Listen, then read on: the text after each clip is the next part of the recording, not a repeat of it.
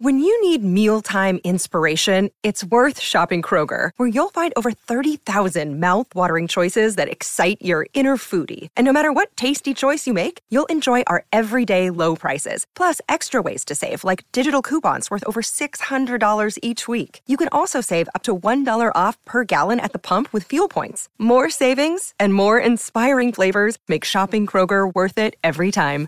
Kroger, fresh for everyone. Fuel restrictions apply.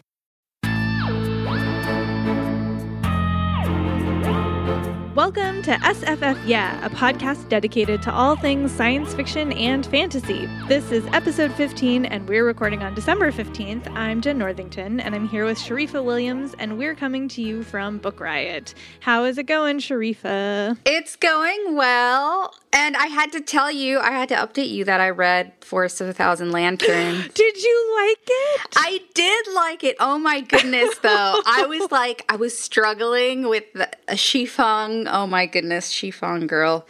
She's uh, like really, she's really kind of unlikable. You're like, yeah. wow, you're a jerk. Like you're such a jerk. I know, but the payoff was so yes. worth it. And now, oh, good. Now I'm just like, I cannot believe I have to wait for the next book. And this was one of those oh. situations where I was like, just give me a little nibble. Just just tell me like what's coming cuz I know it's going to be good. So, thank you for awesome. that recommendation. I loved it. Oh, I'm so glad. I'm so glad. Yay. Yay.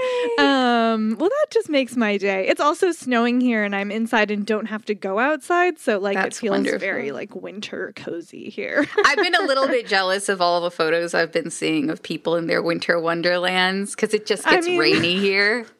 oh yeah, that's worse. I went out what last weekend it snowed here, and I was out because I had like plans with a friend, um, and it was like wet snow. Oh. And so it was like you were getting rained on but snowed on and it was cold and I was like, this is horrible. Okay, that does not that sounds worse than just plain rain. It's yeah, like it's not great. It's the kind that sticks. Yes. Yeah. Yeah. So so it's a mixed bag is what I will say about that. Yeah. The winter wonderland like comes with costs. It'll be nice when we can be, you know, when we can not go anywhere and not do anything, drink hot cocoa and turn up the heater all the way, which I've been doing like yes. since before winter began. So yeah. I'm a little ashamed. no, no, same, same. Um, so why don't we start out? I'll, I'll tell us about our first sponsor. Mm-hmm. Um, and our first sponsor is a book that looks so beautiful. I got it in the mail and I haven't read it. It's Language of Thorns by Leigh Bardugo. I'm sure everybody knows who Leigh Bardugo is. Um, she's the number one New York Times bestselling author and fantasy powerhouse. And this is a new set of adventures in the Grishaverse. Um, and the story, or the stories rather, are inspired by myth, fairy tale, and folklore. And it's basically that Leigh Bardugo has crafted a deliciously atmospheric collection of short stories filled with betrayals, revenge, sacrifice, and love. It's perfect for new readers and dedicated fans. The lavishly illustrated tales in the language of thorns will transport you to lands both familiar and strange, to a fully realized world of dangerous magic that millions have visited through the novels of the Grishaverse. And it looks like a fantastic read. It looks like the perfect read for this time of year and this season because it's very like fairy tale looking and beautiful and you know Leigh Bardugo's language is so fantastic. So again, that was Language of Thorns by Leigh Bardugo. Thank you for sponsoring the show. All right. We have so much good news to talk about yeah. today. What do I want to start with? I think I want to start with that She-Ra is coming Yay! back. I don't know. I don't know because we haven't talked about it. If you grew up watching the cartoons the way I did, absolutely. I absolutely watched the cartoons, and now it's going to be rebooted, which is yeah super exciting. It's so exciting. We definitely were like, we would watch He Man and then we would watch She-Ra, and like it was, and you know, and Thundercats was in there somewhere too. Like those were the cartoons of my childhood. And the best part of that of this news, because She-Ra could be very bad. Like I, I have not gone back to watch Don't it because I'm sure, yeah, I'm sure it will not hold up.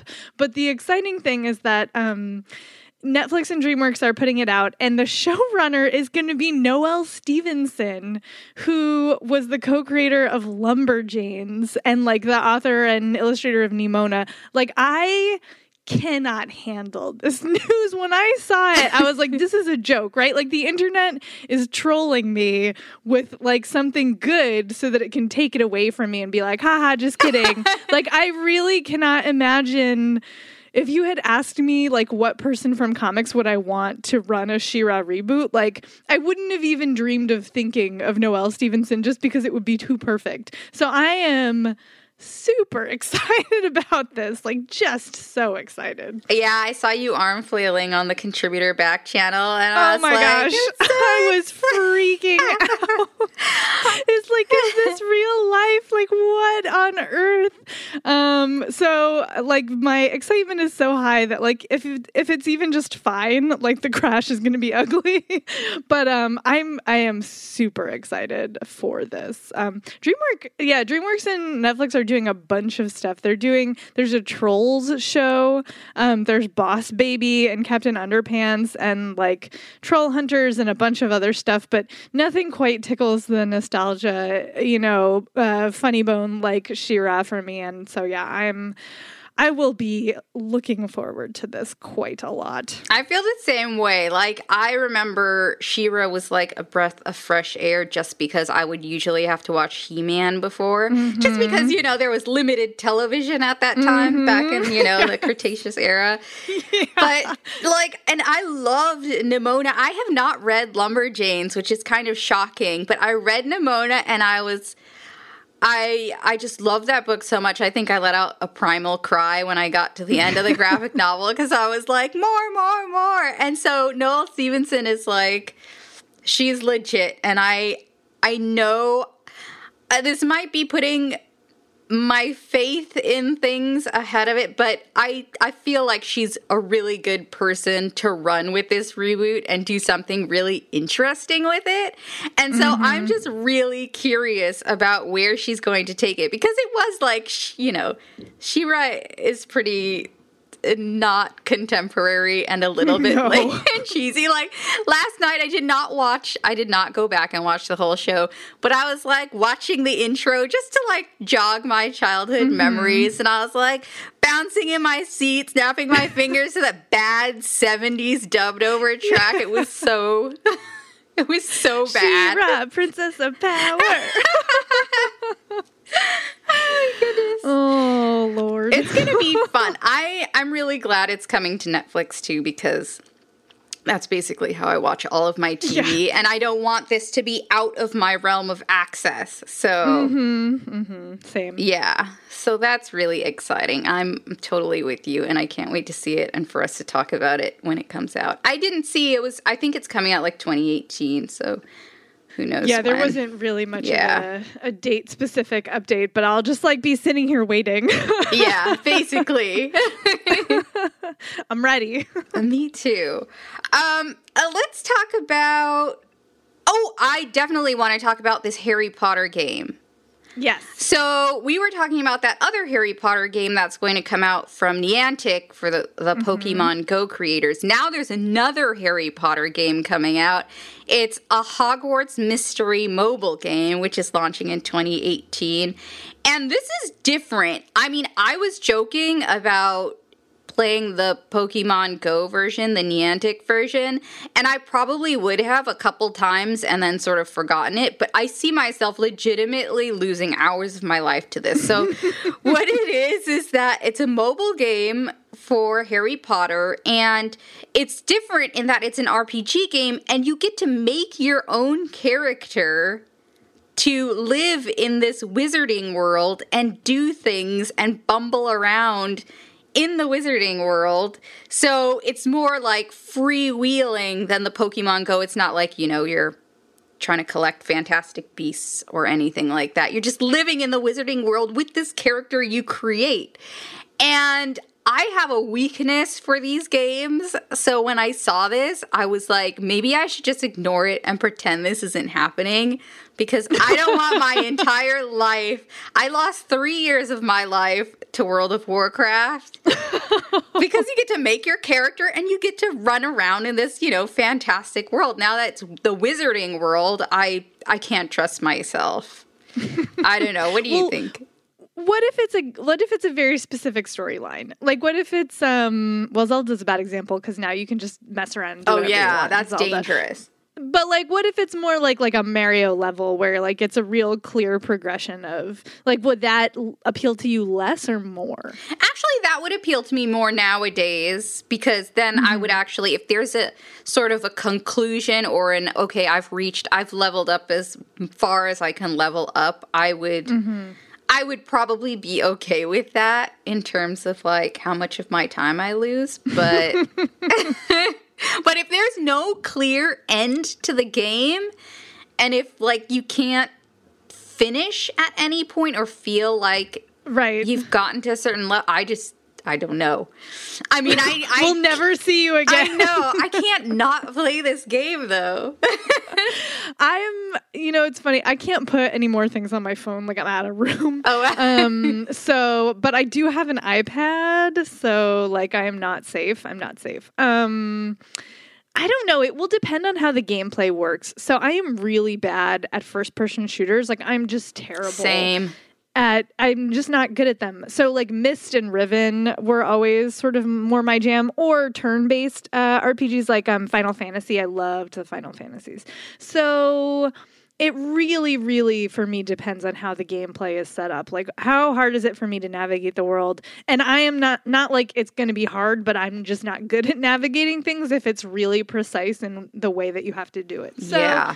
we'll see. I I I I am I think I actually am more inclined to play something like this than the Wizards Unite uh, AR because AR, right, augmented reality Yeah. is tricky. Like that's when you walk into, you know, s- street lights and, Yeah. and hydrants and into traffic like because you're not paying attention, you're trying Not to catch good. the whatever.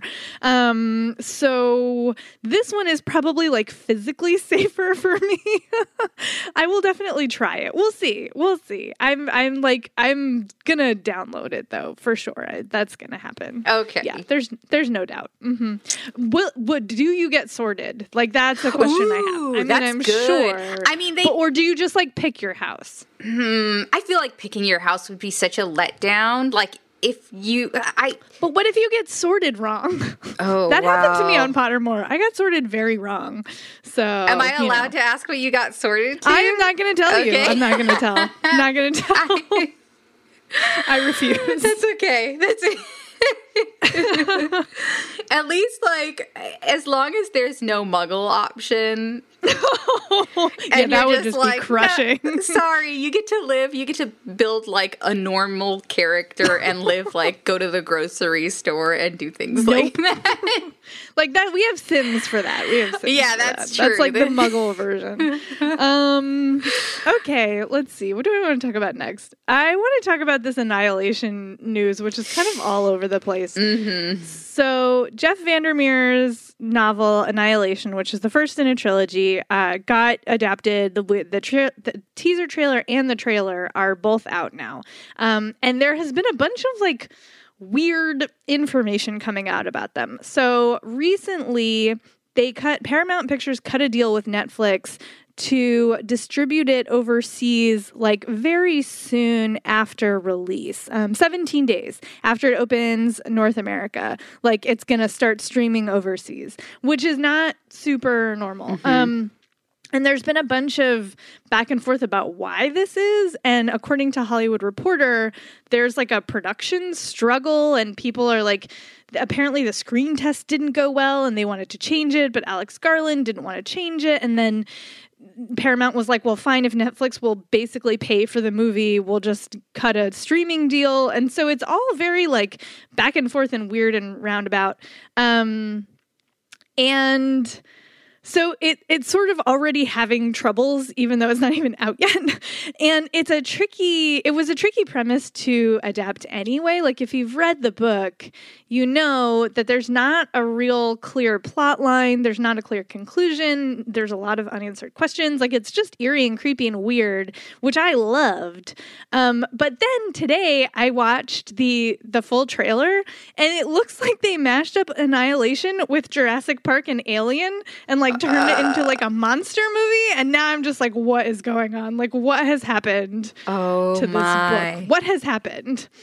And if you recall, there was also a whitewashing issue where the main character is said in the trilogy, um, the biologist is said to be of Asian descent, and the psychologist is uh, part Native American and like it's not super explicit in the first book but it is in the second book. And and so alex garland finally commented on this whitewashing and basically was like well i didn't because i wouldn't. Like i wouldn't do that. I'm paraphrasing but his basically his statement is like well i wouldn't do that so i didn't do it.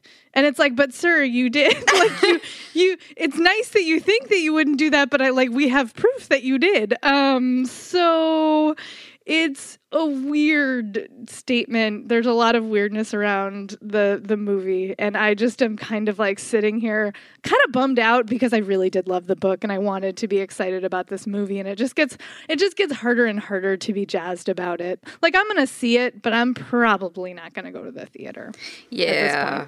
I probably won't either. I mean, I haven't even read the book, so I feel like I'm not like I feel bad for you because you're actually you are truly invested in this and I mean, this is it's so strange. And the problem is that we, you know, we hear about this sort of news a lot more. And so uh, more times than not it just like taints the experience mm-hmm. before it even happens. And there's just so much going on with this. It's so weird and it seems like the whole production is a little bit fraught. And sometimes i'm just mm-hmm. like did, can you guys like talk to the author? Like, talk to Jeff VanderMeer, ask him, like, oh, was the what are the characters like? And even yeah. then, it's like, well, you read this book and you could have read the next book. It wasn't like it wasn't. It sounds like it was right. out by the time they came out. I mean, I don't know when the script was drafted. I don't know That's when he true. acquired it. The books all came out within three months of each other, so they were out inside of six months. Who knows? But and I'm pretty sure that Jeff VanderMeer had like basically nothing to do with this movie aside from having yeah. written the book that it's based on. Like that seems, I I believe that that's true um, because I think that's what he's been, you know, talking about um, when he talks about it, which I don't think is very much. So, yeah, I mean, and it's not a surprise that Hollywood would turn a sci fi movie into a monster action flick. Like, that's not surprising. It's just a bummer to see it get done to something that, like, could have been cool. Like, I don't know. It could have been. And Alex Garland has made good movies in the past. Like, he his you know he's he's he's not bad at it. So it, there was hope and now i feel less hopeful. That's, yeah. that's my story about annihilation the movie. It did feel very much especially with the first story like blockbuster versus indie flick. Mm-hmm. and i i mean the one the one silver lining is that i'm glad they didn't go with um, some of the changes they were about to make due to one sort of poor screening test or screen test. Right. And they were trying to make Natalie Portman's character more likable and sympathetic and you know, trying to alter the ending and give it a more mass audience appeal. And as soon as I read that part, I was like, oh, please don't tell me they did that because I'm kind of tired of like the dumbing down of movies and of stories just to make them a blockbuster. And I mean, I'm not trying to throw shade at David Ellison, but he definitely seems like somebody who's trying to make a lot of blockbusters. And this other producer, Scott Rudin, is more like the indie flick person. He did Lady Bird, uh, which came out recently and was like, you know, in, in a limited release indie flick. So I'm kind of glad at least I don't know what this film is going to be like in the end, but at least they didn't make those changes because I don't feel like they need to make. Well, Yeah, I mean, they say they didn't make those changes, but from the trailer, they already changed a ton of stuff. Mm-hmm. Like the reason that Natalie Portman's character, the biologist, is even going in in the first place is different from how it is in the book. Like the very sort of heart of motivation is already different. Um, so I don't know. We'll see, I guess. We'll we'll see what happens. We'll see. Hopefully, no more news will come out to destroy. I know. Before, yeah, just you. like I don't want to hear anything else. Like I'm gonna I'm gonna shut down. You know, reading any more stories about this. And people keep telling me you can't judge a movie by a trailer, which is true, but you can tell a little bit about a movie by its trailer. And I'm not, yeah, I'm not feeling this one. so yeah. Anyway. Um, do you want we should probably talk about this buffy the vampire slayer middle grade book series in case we run out oh, of time because it sounded like something you were absolutely excited for. Um, so yeah this is a a buffy the vampire slayer middle grade book series is coming out and it's from little brown books for young readers and so it's going to maintain the original series themes of empowerment and independence according to this article and it's going to be told through comics, journal entries, class notes, doodles, text messages, and other in-world artifacts. Um, as the the new series is revived for a younger audience, and I admit that I was not a big Buffy watcher when it came out or later, so. I am no expert on Buffy the Vampire Slayer, except I am expert on knowing what everybody else says about Buffy the Vampire Slayer. That's about it. Reasonable. Yeah, this got announced at the end of October and it's been bouncing around our our um, document for a while. I am I am curious is the word that I want to use about this. So they're going to come out in September. Um, the first one is called New School Nightmare, and what they've done is they've aged Buffy down. So she's now um, I want to say twelve, and uh, she has a different Watcher. Like it's not Giles, and so they're they're like retconning the story. Um, but they're you know packaging it for a younger audience. And when i first heard about this i was like super skeptical. But then i looked at the they have these um they show you some of the first pages Yeah. from the from the book and i really love the art. I love the style of it. Um i was really entertained by you know the start of the story.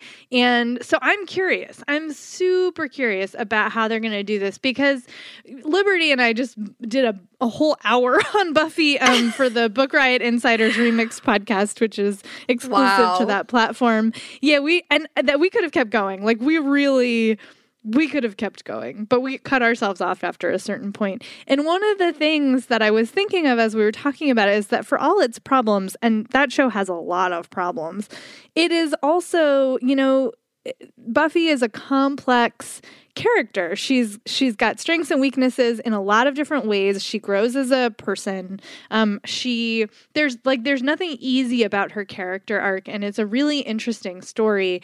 And and one of the things that always struck me about Buffy is that it gives a girl who is otherwise kind of ordinary like she's not the most popular girl in school she's not the smartest girl in school she's not the weirdest girl in school like she's just a girl. And it gives her a heroine arc and you don't see a ton of that. Like it, especially in fantasy right? The chosen one is usually exceptional in some way. Um and i guess harry potter is not dissimilar right? Like he's not super smart. He's not he, but he has these powers.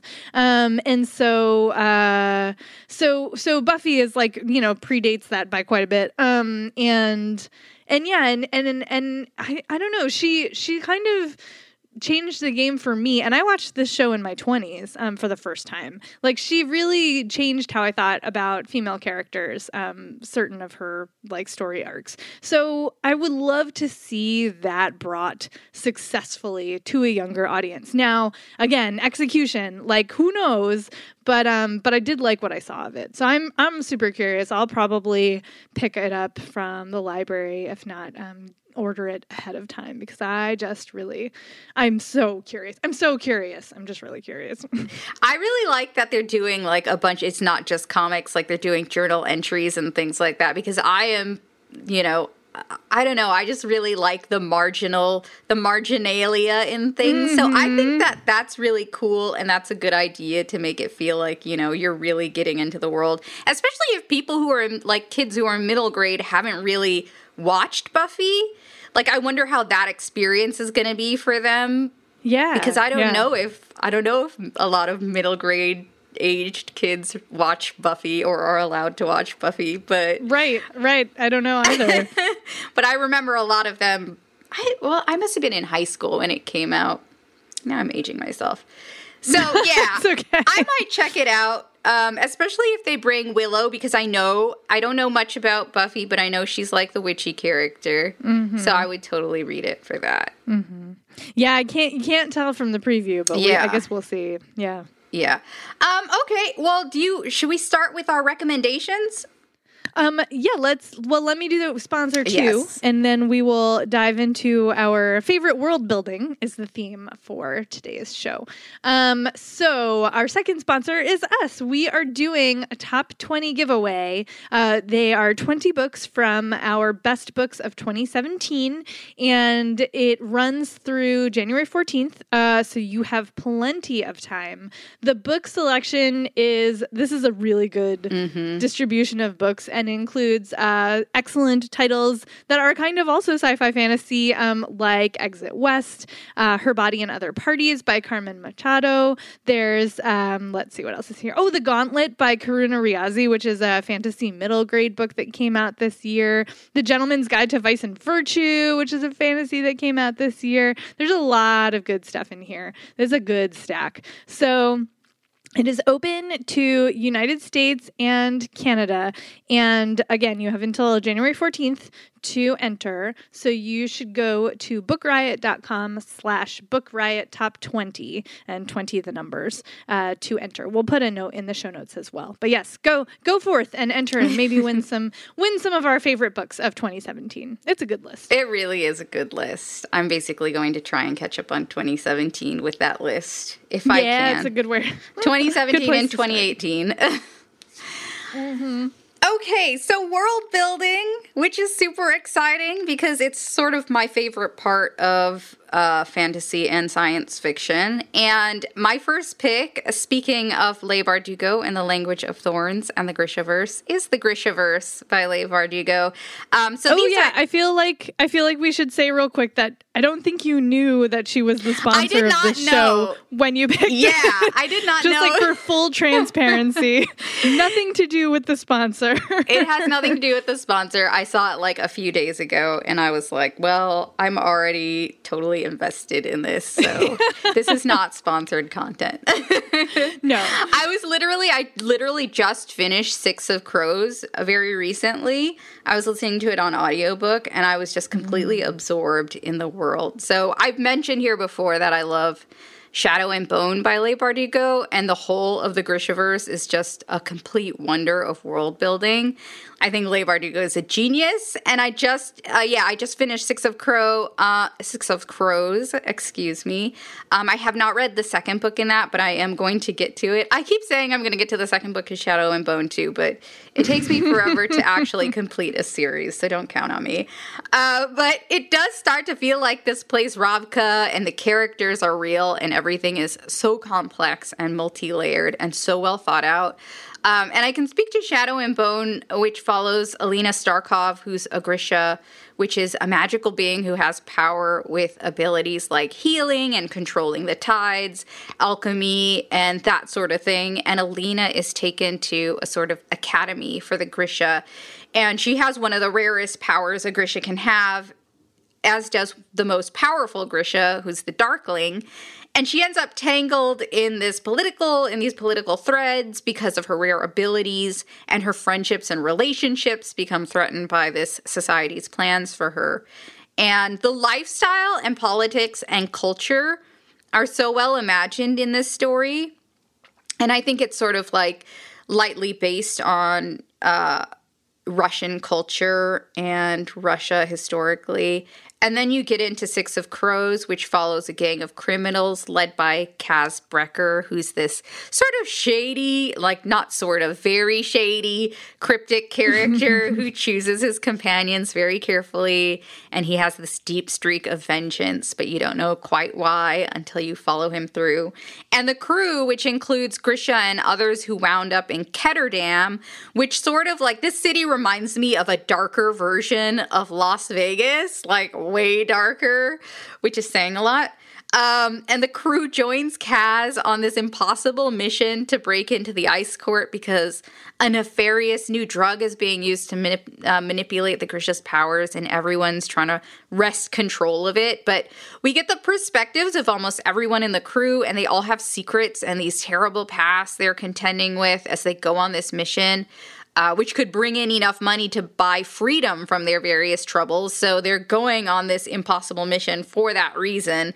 And I'm hooked on this place and these characters. I just got sucked right back in reading Six of Crows.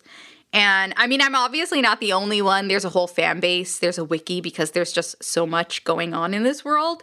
And I visited the the Grishaverse website, and you can find out which Grisha order you are. It's it's almost like a Pottermore feeling. I didn't do it yet because I'm like, I don't know if I want to be disappointed. Like before I talk about this this book, um, but I want to try it, and uh, it's not quite as robust as Pottermore, obviously, but what is and mm. I actually I was thinking about when I I was thinking about world building, I remember that I actually went to a panel at the Los Angeles Times Festival of Books years ago where Leigh Bardugo was talking about world building specifically and about her process.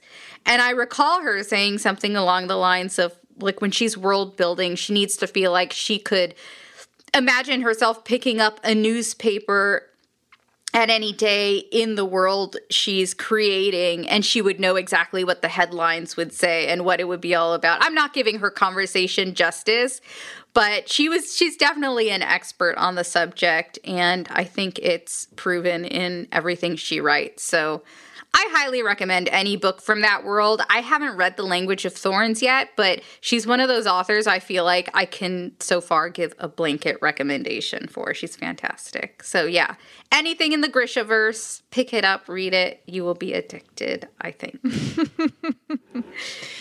Nice.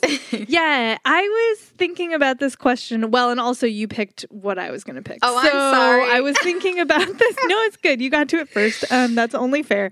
I was thinking about this and looking at my shelves, and I was like, there's so many different ways to go about like picking your favorite world building like is it the writing is it you know the the elements but i i thought for my first pick i i thought of a series that i actually kind of want to go to that world which is not always wow. true for me. Like there's there's definitely worlds that i enjoy reading about that i would never want to be in.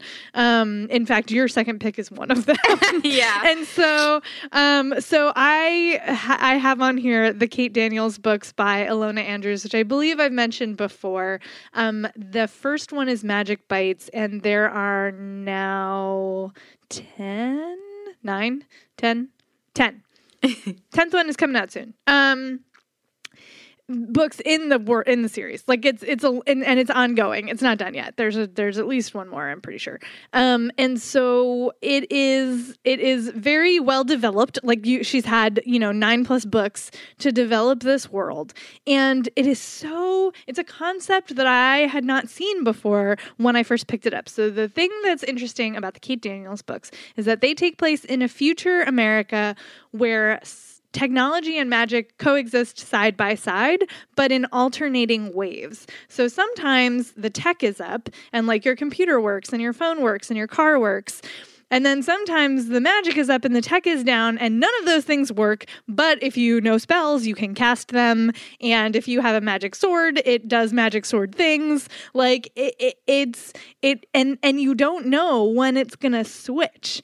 Um, and so like at any given moment, you could be trying to cast a spell and it's not going to work, but your phone's going to ring, or vice versa, which I think is such an interesting, like, how do you live in that world? Like, how do you navigate? How that world works. And and she does such a good job of thinking about those details like kate who is the heroine and is like super grouchy. She's like a classic urban fantasy heroine. Like she's very grumpy. She also happens to be a super powerful you know person who i can't say why because it's a spoiler but let's just say like her blood has magic in it. And um, she's also like a like a fighter. She's super badass warrior woman who you know sort of moonlights as a bodyguard slash private investigator and her car one of her cars has two engines. One of them is a regular engine, and the other one is like a, a fancy blessed magic water engine that you have to chant over to get it to run. So like if you're in your car and you're driving along and and the tech goes down and the magic goes up, you switch which engine you're using in your car. It's like a hybrid but weirder. I know. So things like that, and and there are shapeshifters in this world, and there are vampires in this world, but the way they work is not exactly the same as you might have seen them in other um, series. So she has gone to a lot of like thought and trouble in building what it would be like to live in this world, and I just find it endlessly fascinating to think about. Um, plus, I just love, I do love the characters in these books. They've really grown on me. I think the books only get better as they go along, which isn't Ooh. always true of series. Yeah, definitely not always true, but really, like where we are now in the series is so it's so satisfying to see how far the characters have come and how far the plot has gone. Like it's really I cannot wait for the next book. Like I am ready. I'm ready for the next adventure. So and I I would kind of want to like that world sounds like an interesting one to inhabit to me. It's it's close enough to what we already know, but different in a really fundamental way. I just I just think it's fascinating. So that was my fantasy pick for favorite world building. That's the Kate Daniels books by Ilona Andrews, and the first one is Magic Bites. That is like the coolest concept I have heard in a really right? long time. I'm shocked this I'm shocked nobody else has or I've never run across anything like this now that I've heard about it, now of course it seems so obvious. Right. You're like, oh, of course. Like it makes perfect sense. Like, but yeah, um, it's, it's really, and she even throws it back in history. Like, okay, for a long time in history, like the magic was up all the time, and then with the Industrial Revolution, the tech came in and like smooshed the magic down, and then the balance got so unwieldy that it, now it's like fluctuating back and forth all the time. Like she's thought it through. She's thought about it. Wow, that's cool. I I might have to check those out if they're not too long. They're not long. I okay. think they're like couple hundred pages a piece. They're not they're not like door stoppers. They and they move pretty quickly because they are urban fantasy. They're very plotty. Yeah, like 260 pages. Oh, okay. That's not bad. I have mass, so in reading. mass market, no less. So, you know, shorties. They're they're they're manageable. That's good. I just have so much reading to do. I mean, it's just too much. Um, mm-hmm. okay, so for my science fiction pick, and I know it's a favorite of Jenn's as well. Mm-hmm. The Broken Earth mm-hmm. trilogy by N.K. Jemisin. I mean, I hope everybody has read this series, but I'm going to talk about it anyway. And I should say uh, there's a trigger warning for violence against children. I don't get too much into it here, but um, if you're reading the book, there is a lot. It's it's pretty dark at some points. Um, so yeah, we both love N.K. Jemisin's work, and I had to recommend it. Uh, Jemisin was debating geology with Margaret Atwood yes. at the first Book Riot Live. And she could speak on it because she got so deep in the research for this story. Like, that was sort of, I think that might have been the point where I was like, I have to read these books because she obviously knows what she's talking about. She must really have a complex story and a lot of world building going on, which again is one of my favorite things. So, when the story opens, the world is literally falling apart. The earth is going through these destructive phases, and it has been historically. It cracks, it quakes, it shifts, and opens volcanic rifts with such frequency and vigor that civilizations are kind of mobile. But in this world, there are orogenes, and orogenes have the power to subdue the Earth's core. And even though, or rather because the lives of all hang on their abilities, they're treated like dangerous tools. And they're manipulated and controlled by this society that fears and even loathes them even as they count on them. Uh, so, three of the oppressed are Damaya, a young girl who's taken from her really miserable home life to undergo the also miserable training process for orogenes.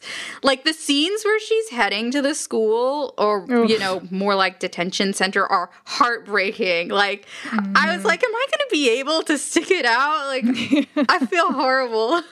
but you should stick it out. Um, and then there's Syenite who's sent on a mission with this kind of insufferable but powerful orogene, and Essun, who goes in search for her daughter after coming home to discover her son murdered and her daughter missing. Um, so yeah, that's there's a there's so much hard stuff in here. And yeah. you mentioned before that the women in this story are really like bad, you know what.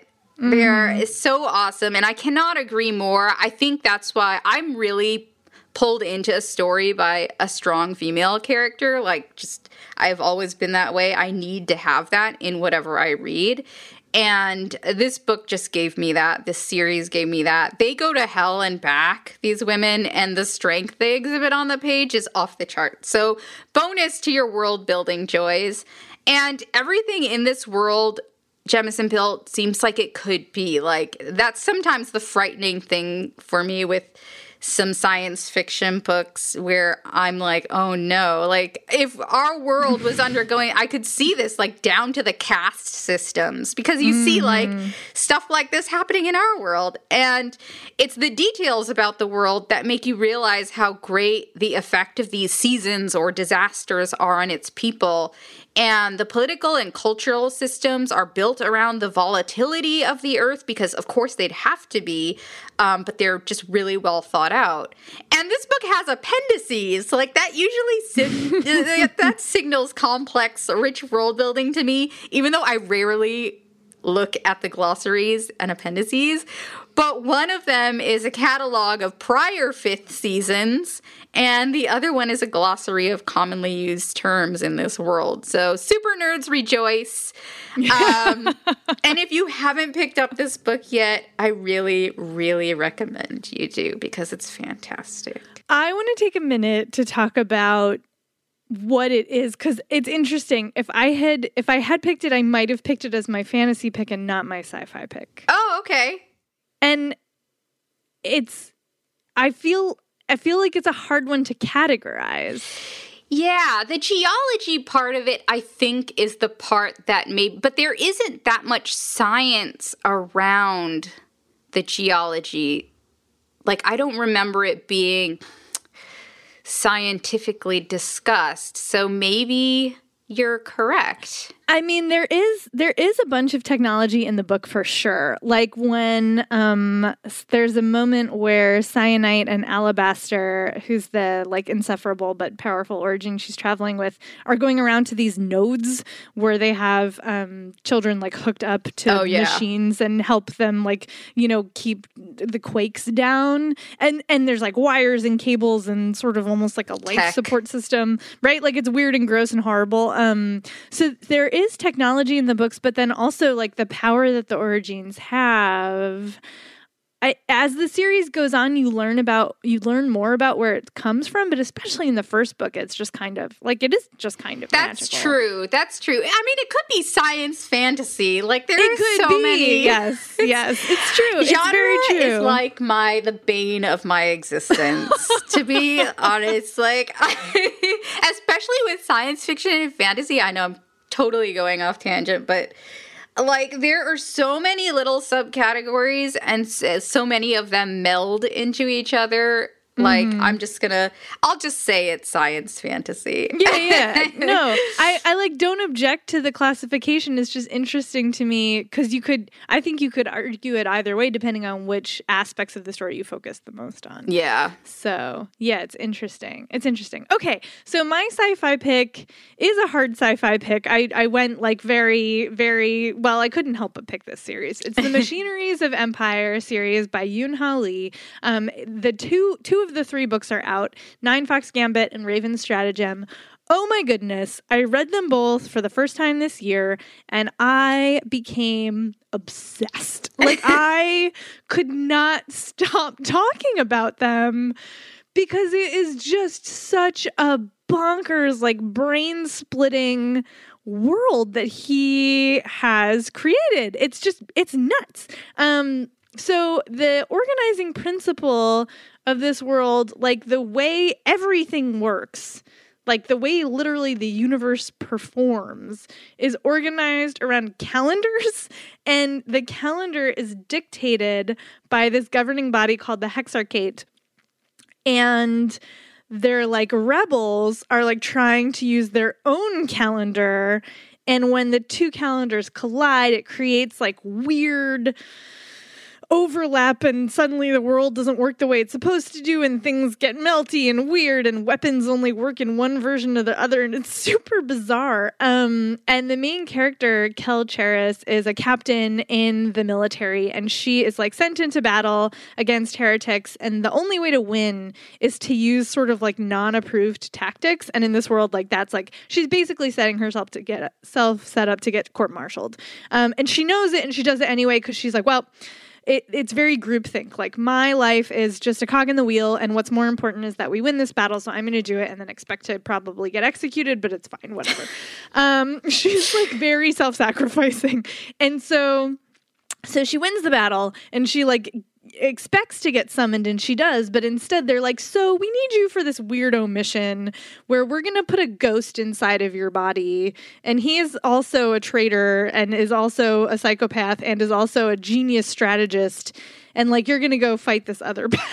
And she's like oh okay.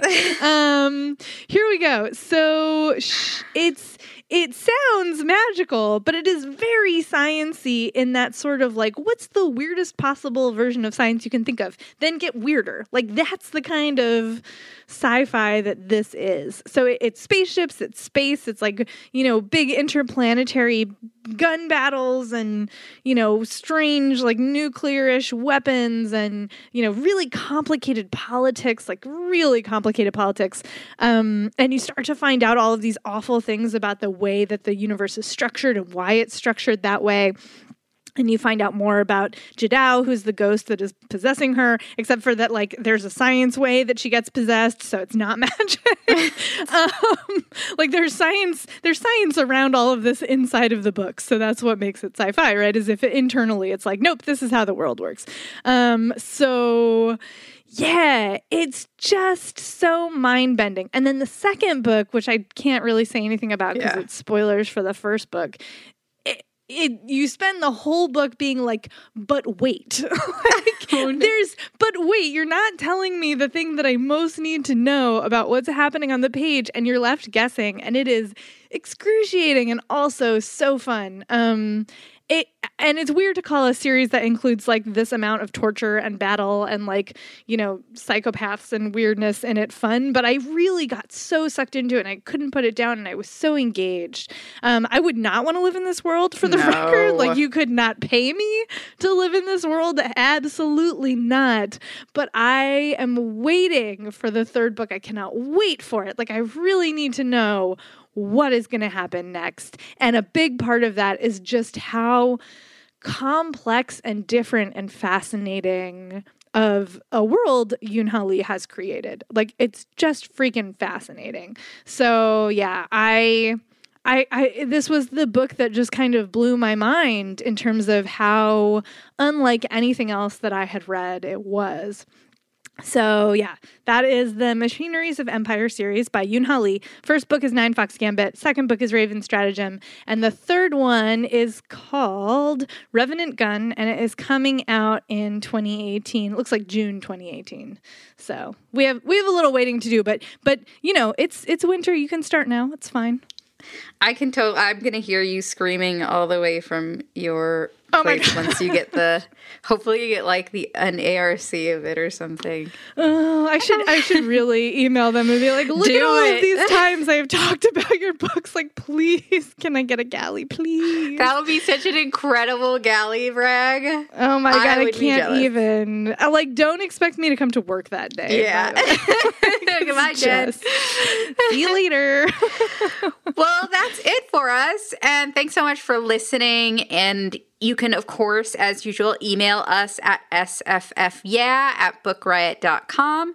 And please do review us on Apple Podcasts if you haven't already. We'd love to hear what you think, and it helps people find us. And you can find me online. Um, at Instagram at S Williams, S Z A I N A B Williams. And Jenn, what about you? I am on mostly Tumblr. It's jennirl.tumblr.com, and that's Jenn with two N's. And we'll talk to you later. Happy reading. Happy reading.